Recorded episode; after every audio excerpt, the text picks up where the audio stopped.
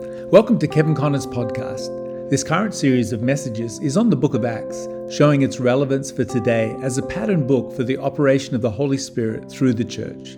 Be sure also to get a copy of Kevin's commentary on the book of Acts. Visit kevinconner.org for details.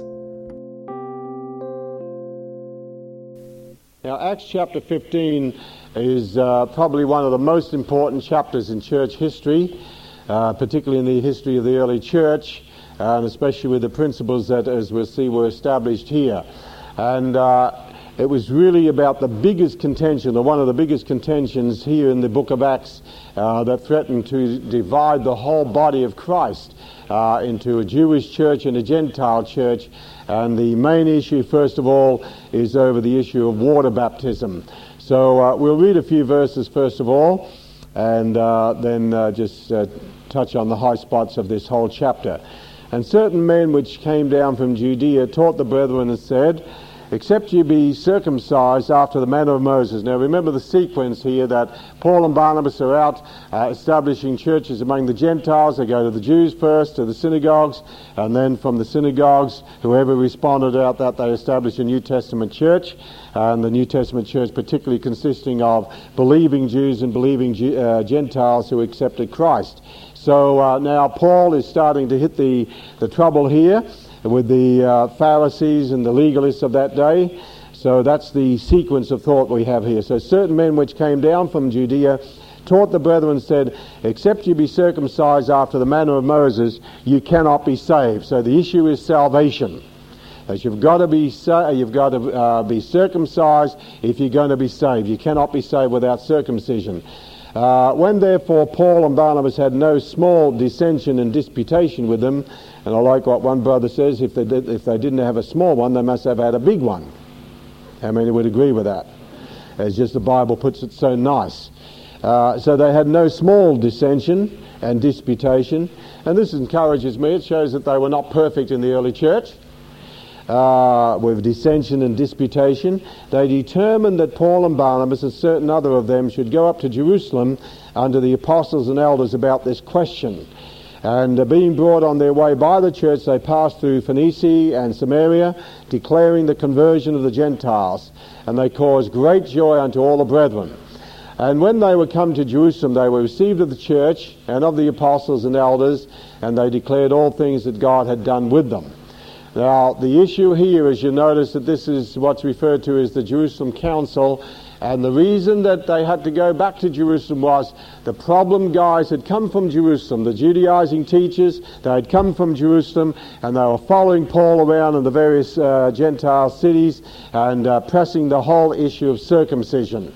And uh, so, where the, where the trouble came from, they had to go back to Jerusalem, where the apostles were, and where the uh, the uh, Pharisees and these legalists were uh, creating all the hassles back to the church where the problem began. Now, in verse 5, we're told, But there rose up certain of the sect of the Pharisees which believed, saying that it was needful to circumcise them and to command them to keep the law of Moses. So you sort of got a double thing here circumcision and keeping the law of Moses, and whatever they all meant by the law of Moses. And the apostles and the elders came together for to consider of this matter. And when there had been much disputing, Peter rose up and said unto them, Men and brethren, you know how that God, uh, that a good while ago God made choice among us that the Gentiles by my mouth should hear the word of the gospel and believe. And God, which knoweth the hearts, bare them witness, giving them the Holy Spirit, even as he did unto us, and put no difference between us and them. So where it was going to become an us and them issue, uh, Peter says, uh, God put no difference between us and them. So it's not us against them or them against us, but purifying their hearts by faith. Now, therefore, why tempt ye God to put a yoke upon the neck of the disciples, which neither our fathers nor we, we were able to bear? And here's the crux of, of Peter's word here, verse 11. But we believe, uh, we believe that through the grace of the Lord Jesus Christ, we shall be saved even as they. So us and them, we and they, we're all going to be saved by grace, the grace of the Lord Jesus Christ. The law was given by Moses, and the issue is Moses or Jesus. So the law was given by Moses, but grace and truth came by Jesus Christ. So after Peter has his uh, word to say here in verse 12, Then all the multitude kept silence and gave audience to Barnabas and Paul, declaring what miracles and wonders God had wrought among the Gentiles by them. So we have Peter's word and the sovereign outpouring of the Holy Spirit. You can imagine Peter telling what happened uh, when he was uh, waiting for lunch and fell into the trance, and uh, the Holy Spirit sent him down to Cornelius' house and how they were baptized with the Holy Spirit. So you could hear uh, Peter's testimony, and now you hear Barnabas and Paul how the Holy Spirit has separated them in the church at Antioch to go and preach the gospel to the Gentiles. And uh, you could hear Paul and Barnabas telling what miracles and signs and wonders had been wrought and how the Gentiles had been saved uh, without circumcision. That was the issue. Now, verse 13 to me is very important. And after they held their peace, James answered, saying, Men and brethren, hearken unto me. It seems at this time, by the way, reminding you of Acts chapter 12, that in Acts chapter 12, after Peter was miraculously released from prison, uh, we're told he went to another place. And it seems that James now became the chief elder, or the senior apostle, or the chief apostle up in Jerusalem, and Peter just had disappeared, just being here for the council. So uh, James gives the final word, and he said, uh, James answered, saying, Men and brethren, hearken unto me. Simeon hath declared how God at the first did visit the Gentiles to take out of them a people for his name, and to this agree the words of the prophets, plural, as it is written, but he quotes but one prophet, After this I will return and build again. And notice what he does not say, and what he does say, he says, I will build again the tabernacle of David now, if he had said, I will build again the tabernacle of Moses, which is fallen down, then it would mean that the Gentiles would be coming in under the law of Moses. But he bypasses Moses and the law of Moses and said, I'm going to build again the tabernacle of David. Now, it's interesting to note here that on the day of Pentecost, Peter, and, and remember as we've said before, in the book of Acts, they have no New Testament. So uh, I don't have too much patience with a lot of people that say to me, well, Kevin, I'm a New Testament man. I say, well, what would you have done in the early church? They didn't, didn't have a New Testament. And anything that God was doing, or God, uh, God was doing in their midst, they had to go back to the New Testament, which was in the Old Testament. And they say, oh, yeah, that's what Isaiah said. Oh, that's what Joel said. Oh, that's what Habakkuk, Habakkuk said. Uh, that's what Amos said. Oh, that's what... And, and, and so they're all the time going back to the Old Testament, what the Old Testament prophets said. They had no New Testament. So I tell these people who sound super duper spiritual, well, Kevin, you're an Old Testament man, I'm a New Testament man. I say, well, I don't know what you would have done in the early church because they had no New Testament. You'd be stuck with the Old Testament. I'm not an Old Testament man and I'm not a New Testament man. How many know what I am? I'm a Bible man. How many are Bible people? I like the whole Bible, 66 books of it, because you can't understand uh, one without the other. As the, one of the early church fathers said concerning the Old and New Testament, the New is in the Old contained, and the Old is in the New explained. And the New is in the Old concealed, and the Old is in the New revealed. And the New is in the Old enfolded, and the Old is in the New unfolded. Everybody got that? Uh-huh. You want to write that down, do you? Okay, just, uh, just putting new, I'll say it again, just give you the key word. So the new is in the old contained, and the old is in the new explained. So new, old, old, uh, uh, ex, uh, contained, explained. A key words. The new is in the old concealed, concealed, and the old is in the new revealed. So concealed, revealed. And then the new is in the old enfolded, and the old is in the new unfolded. So you should have uh, concealed, revealed, enfolded, unfolded, contained, explained. Everybody got that? Thank you. Uh, buy a tape. All right. All right, so, uh, you know, so he's quoting from the prophet Amos here, and so he says, After this I will, I will return and build again the tabernacle of David, which is fallen down, and I will build again the ruins thereof, and I will set it up, that the residue of men might seek the Lord, seek after the Lord, and all the Gentiles upon whom my name is called, saith the Lord, who doeth all these things. Uh, we'll just read a few more verses here, and then I'll uh, get into uh, what we want to share. Known unto God are all his works from the beginning of the world. Wherefore my sentence is, and James, I personally believe that James has a word of wisdom uh, from the Lord, and the, the, the court of appeal actually here is not Peter's testimony, as great as that was, not Barnabas and Paul, not their testimony, and the churches that were founded, as great as that was. The final court of appeal is the Word of God. This is what the Bible says. Uh, as I say, on the day of Pentecost, Peter goes back and quotes from the prophet Joel this is what the prophet Joel said, and that was the coming in of the Jews. But now uh, James here doesn't go back to Joel, he goes back to Amos and quotes from the prophet Amos about the coming in of the Gentiles. So you'll see how Peter quotes from Joel for, uh, for, the, for the Jews, and, and James quotes from Amos for the coming in of the Gentiles. But they're quoting from the Old Testament. This is what the prophets say. All right, so that's important. So then, uh, verse 19, so it's the word of God that is the final court of appeal.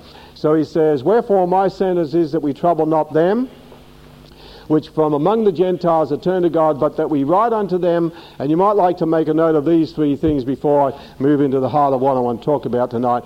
That uh, number one, they abstain from pollutions of idols. Abstain from pollutions of idols, number one. Idolatry. Number three, uh, number two, pardon me, and from fornication, immorality, so idolatry, immorality. And number three, and from things strangled. And you remember that the connection here, things strangled that were offered in uh, pollutions of idols in idolatrous feasts, sacrifices in the temples. And number four, and from blood. So four things that they were to abstain from from pollutions of idols, from fornication, so idolatry and immorality, which were always linked in those days, and the same, same spirit today, and from things strangled and from blood.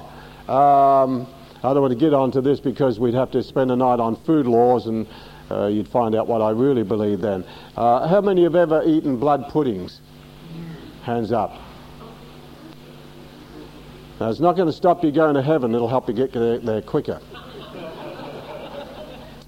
but uh, I won't command you, but I would encourage you that if you understood the full significance of this, you wouldn't touch the dirty, th- uh, you wouldn't touch uh, blood puddings, let's put it that way.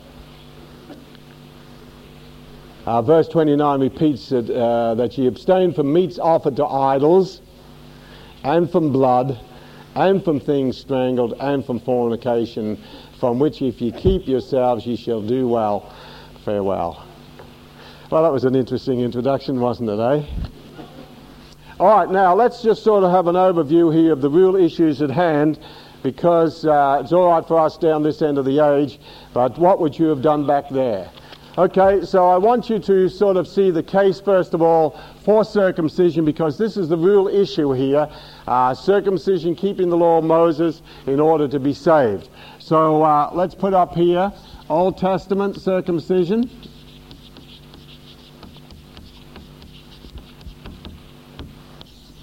And then, as always, the cross, that's what I call is the hermeneutical filter and uh, we always say this that uh, in hermeneutics, we don't use the Old Testament to interpret the New Testament. We use the, interp- uh, the New Testament to interpret the Old Testament, passing everything through the cross. Cross is the hermeneutical filter. The cross is the key. So I always say to people, take everything from the Old Testament, take it to the cross.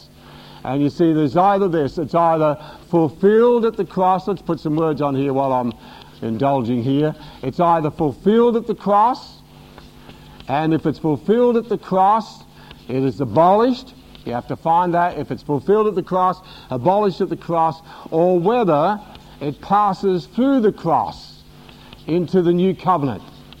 That's, that's, that's the issue. So that's the test on everything. You say, well, what about this? What about this in the Old Testament? Okay, pass everything to the cross. See if it's fulfilled at the cross, if it's abolished at the cross. Some things pass to the cross, some are abolished at the cross, some pass through the cross into the, into the New Testament church. So that's, that's always a good sound hermeneutical filter, pass everything through the cross. Now, when we go back to, let's, uh, we'll just touch on high spots because that time just flies. That clock seems to go faster for me than anybody else. Could be a demon in it, couldn't it? Eh? Okay, now, let's go to Genesis 17 quickly here. Genesis uh, 17.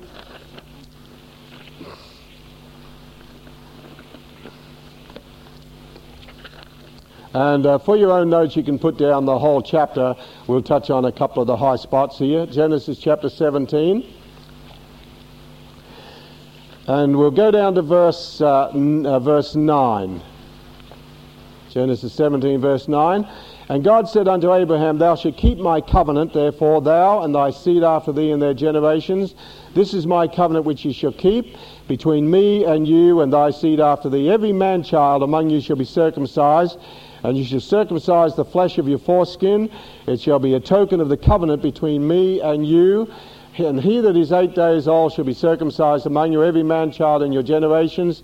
He that is born in the house or bought with money of any stranger, which is not of thy seed, he that is born in thy house, and he that is bought with thy money, must needs be circumcised, and my covenant shall be in your flesh for an everlasting covenant.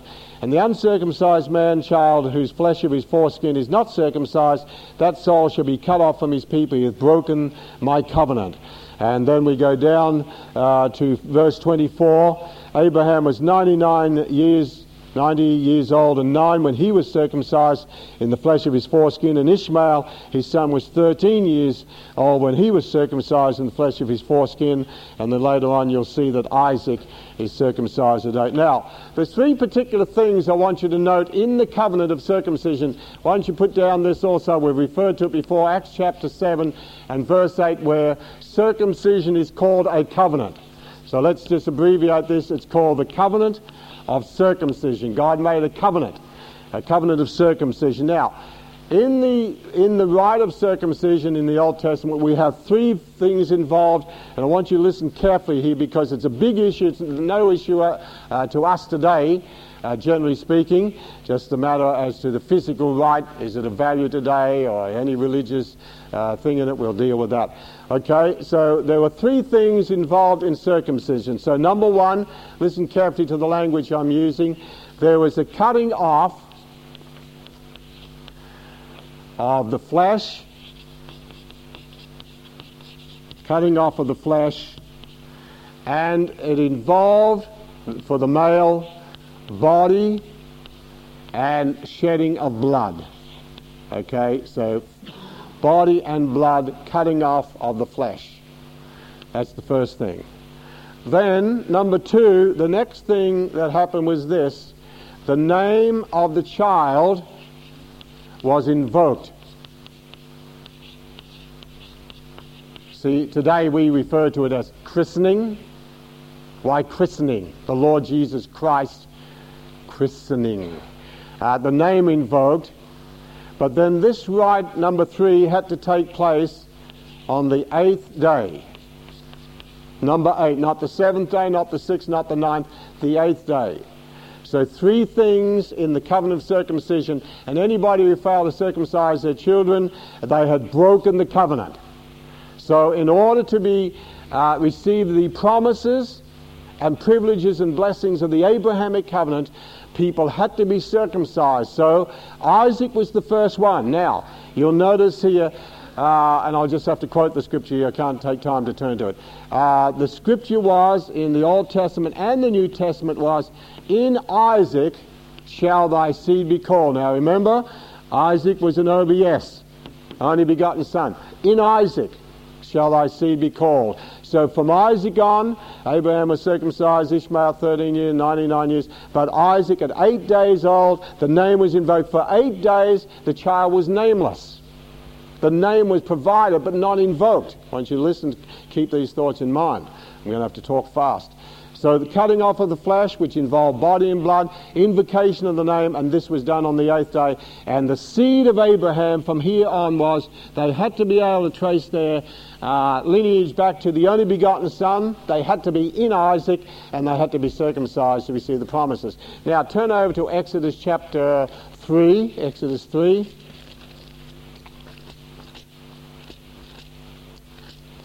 Now, as you understand this, you'll realize their argument. Now, if they're going to be saved and see their arguments, I can hear their arguments, having studied on this. Well, look, you know, if, if the Gentiles are now, uh, when, when Jews and Gentiles accept Christ, who are they in? Yeah, in Christ. See, in the Old Testament it was in Isaac, the only begotten Son. In the New Testament, it's in Christ, the New Testament only begotten Son. So that's always the issue. Are you in Isaac or are you in Christ? Uh, this is the New Testament only begotten Son. So as we've said before, there's only two only begotten sons.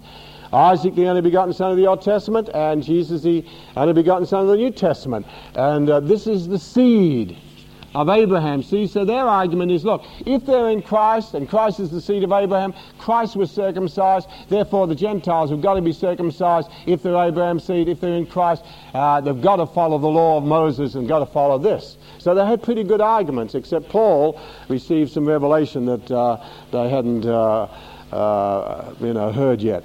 All right, now, Exodus chapter, what did I say, Exodus 3, uh, no, let's go a little bit further. Exodus.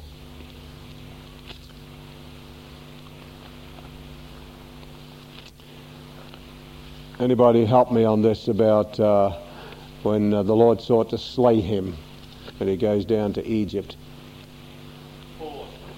Exodus, thank you. Exodus 4. Okay, Exodus 4.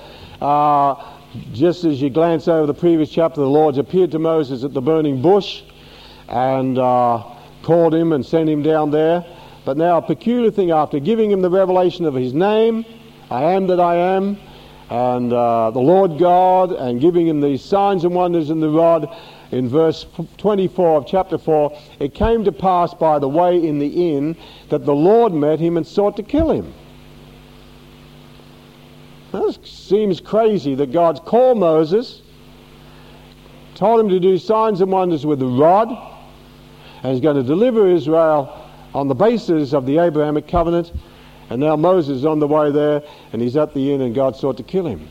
Well, verse 24, 25, and 26 explain it. Then Zipporah took a sharp stone and cut off the foreskin of her son and cast it at his feet and said, I'll say a little bit nicer here, Surely a husband of blood art thou to me?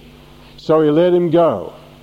Then she said, A husband of blood thou art, because of the circumcision. Now, all we can sort of say on this is hit and run away.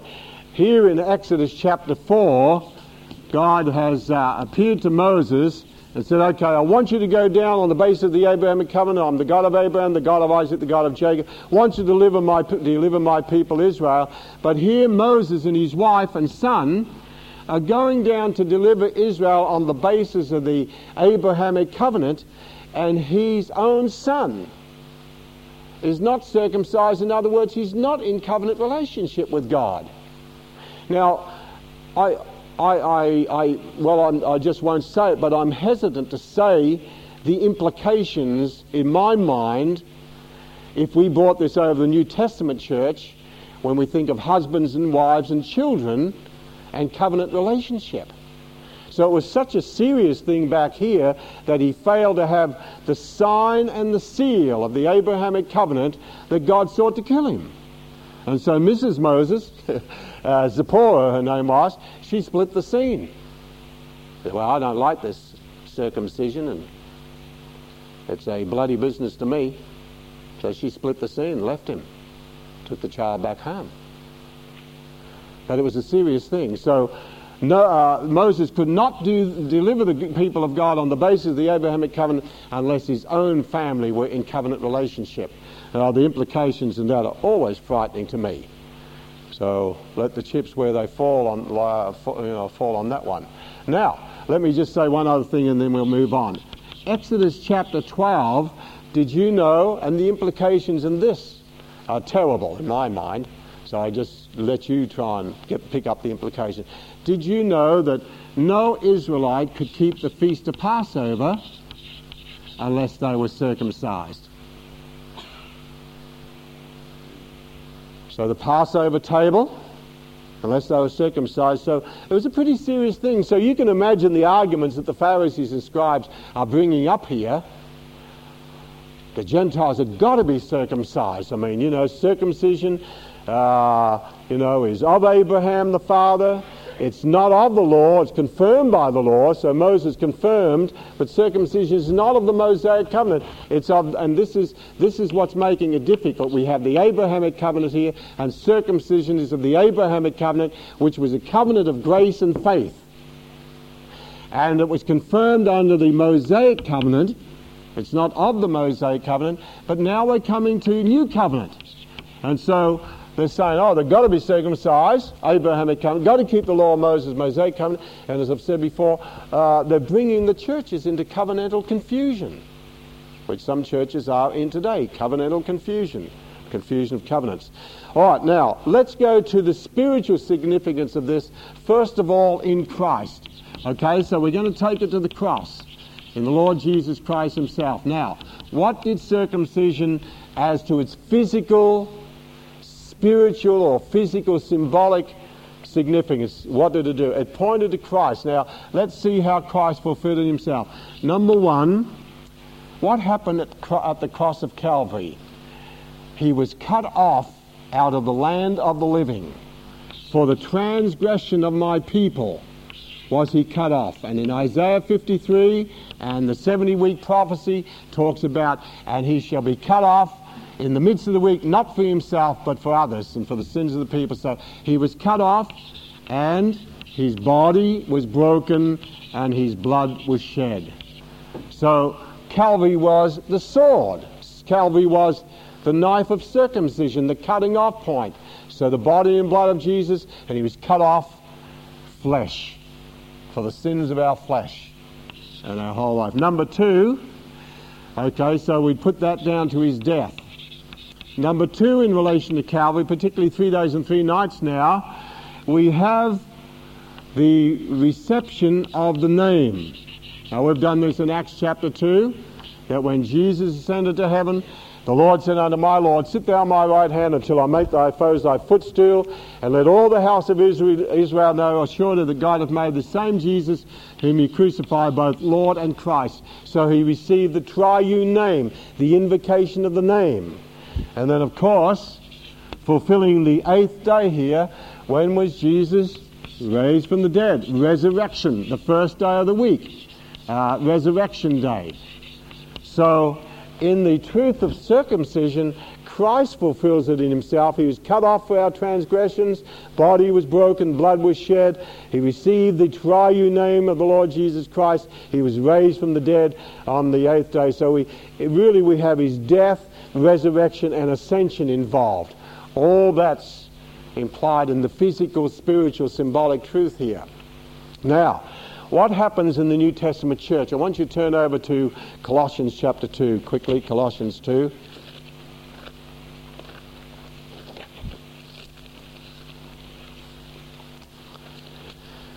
How many know that the Bible is inexhaustible? Six of us. Uh, Colossians chapter 2. Now, this is an aspect that we don't uh, often bring out, always because of time or something like that. Where's, where's Colossians? Page 251. Thank you, got it. Okay, Colossians chapter 2.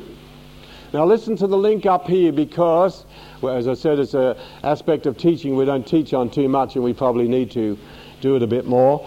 But you'll find in the New Testament church that water baptism, Holy Spirit baptism, salvation are the fulfillment of Old Testament circumcision.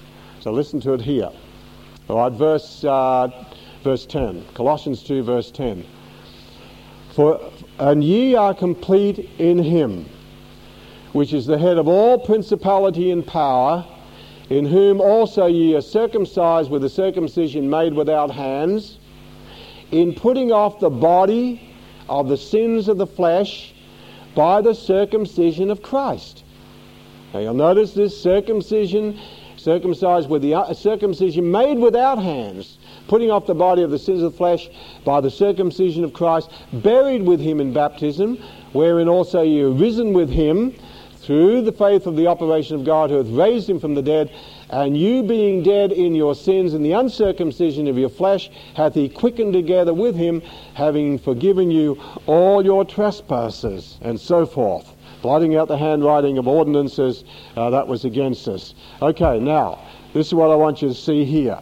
In regard to, and it's amazing how many churches do see this that who are really honest at times on this, that the fulfillment is here. When we accept the Lord Jesus Christ, as our Savior and in salvation, what happens? We accept the body and blood of Jesus as forgiveness for our sins. And in water baptism, we are to bury the old life and we are to experience circumcision of heart, cutting off of the sins of the flesh as Paul says, cutting off the, of, uh, what's, what's the language? Let me try and say it properly here. Uh, circumcision, in whom also you circumcised with a circumcision made without hands, in putting off, cutting off, putting off the body of the sins of the flesh.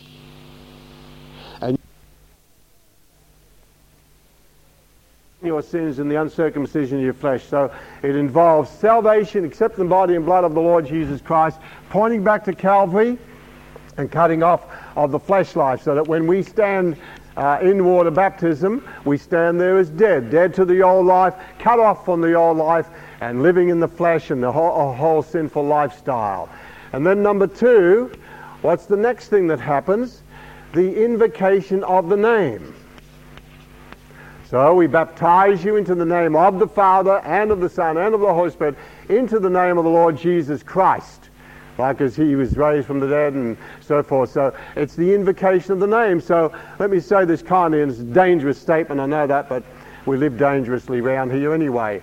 Uh, many people have had a nameless baptism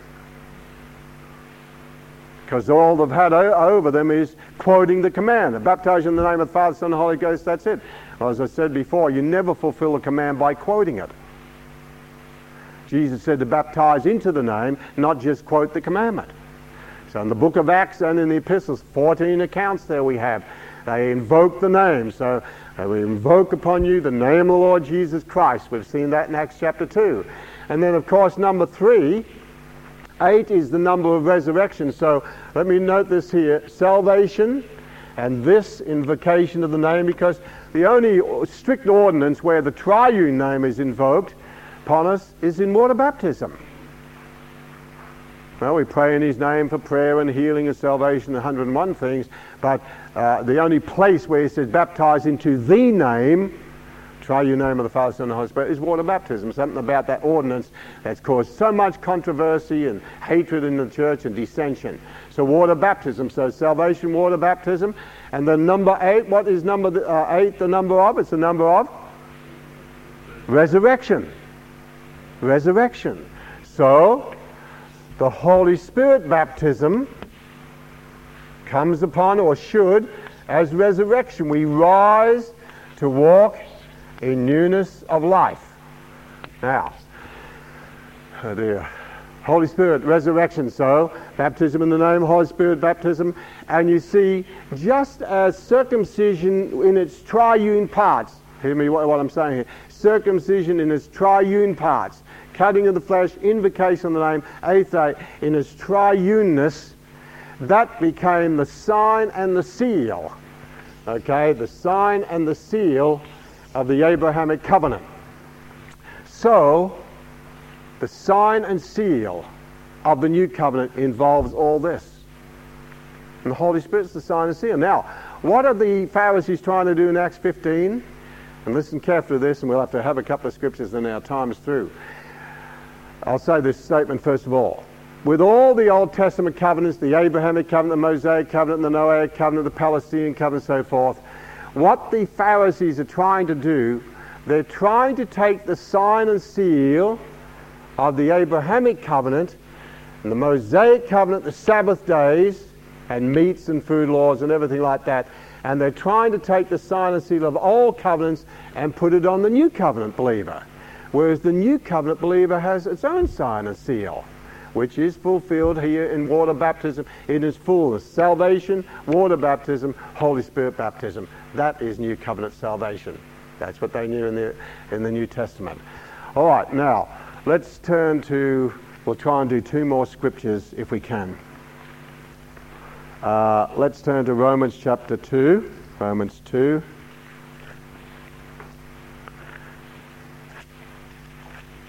Romans chapter 2.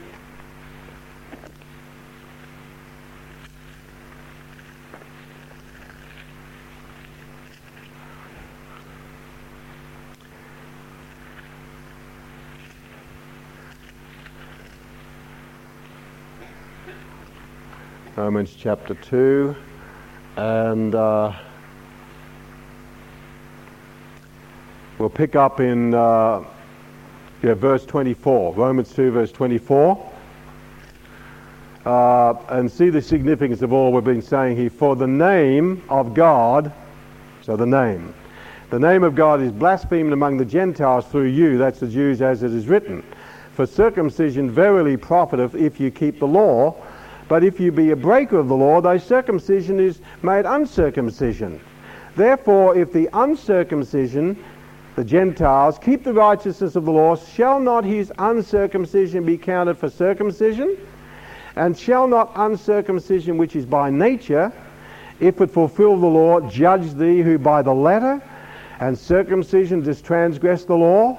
For he is not a Jew which is one outwardly, neither is that circumcision which is outward in the flesh, but he is a Jew which is one inwardly, and circumcision is that of the heart in the spirit and not in the letter. And what does the word Jew mean? What does the word Judah mean? Anybody know? What's, uh, okay, Jew and Judah mean praise. And he's playing on that word. Whose praise is not of men, but of God. So what's New Testament circumcision? Go quickly to Romans chapter 4. I think I can make it. And uh, Paul's the master on this, and we're only just touching the high spots. In Romans chapter 4, Go down to verse 9. He's been talking about Abraham and David, so he says, Cometh this, this blessedness then upon the circumcision only, or upon the uncircumcision also? For we say that faith was reckoned to Abraham for righteousness. How was it then reckoned? When he was in circumcision or in uncircumcision? Not in circumcision, but in uncircumcision. And he received the sign of circumcision, a seal of the righteousness of the faith which he had being yet uncircumcised, that he might be the father of all them that believe, though they be not circumcised, that righteousness might be imputed unto them also, and the father of circumcision to them, who are not of the circumcision only, but who also walk in the steps of that faith of our father Abraham, which he had, being yet uncircumcised. I'll have to uh, quit on this. I'd like to try and give you one more scripture, but this is what Paul, as the master uh, apostle is doing. He's taking Abraham and he's taking his two experiences here. So here Abraham was in uncircumcision. In other words, he was Gentilized. And when he was in uncircumcision state, what happens? We're told that Abraham believed God, Genesis 14. Oh, the implications in this are tremendous. He believed God. He obtained faith righteousness when he was yet uncircumcised. And did you know, this is all in Genesis 11, 12, 13, 14, and did you know that when he was uncircumcised, that he was met by the Melchizedek priesthood when he was uncircumcised, when he was Gentilized? Now, Genesis 17, he becomes circumcised and receives this as a sign and the seal of what he already had and he still believed in that priest. How many see that? So why is he the father of all belief? He is the father of the uncircumcised, the Gentiles who believe and are under the Melchizedek priesthood. He's the father of the circumcision who, who believe. He's the father of all who believe. But the physical rite counts for nothing. Um, looks like our time's up. I, I'd like to give you one more scripture if I could. turn over to, uh, uh, I think it's uh, Jeremiah. Jeremiah, let's see if we can finish on this.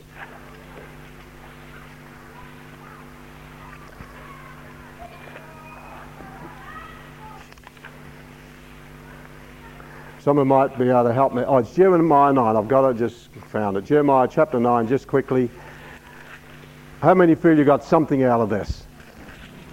Uh, listen to the Old Testament even. Jeremiah chapter 9 and uh, verse 25 and uh, 26. And listen to what God says even through the prophet Jeremiah. Behold, the days come, saith the Lord, that I will punish all them which are circumcised with the uncircumcised. Egypt and Judah, Edom and the children of Ammon and Moab and all that are in the utmost corners that dwell in the wilderness. For all these nations are uncircumcised, and all the house of Israel are uncircumcised in the heart. So though they were externally circumcised in the flesh, because of the life they lived, their circumcision became uncircumcision. They became Gentileized. But those who were uncircumcised in the flesh but kept the law of the Lord, they were circumcised because circumcision is of the heart.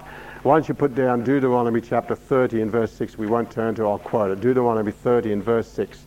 And the Lord, even under the Old Testament, and that's why Paul gets the revelation very clearly. He says, The days are coming when I'm going to circumcise your heart and the foreskin of your heart to love the Lord your God. And so, as far as the physical rite is concerned today, it doesn't have any value. Uh, spiritually, religiously, it may have some value physically, but not necessarily. It doesn't mean a thing to God. It's circumcision of the heart. Everybody said Amen. So I believe they were the arguments that uh, had to be sorted out, and that Paul was the great apostle that settled it. Okay, let's stand. Our time's through.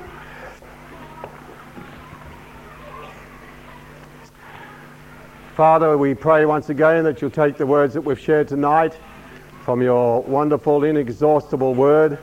And Lord, help us to realize that true circumcision is of the heart and not of the flesh.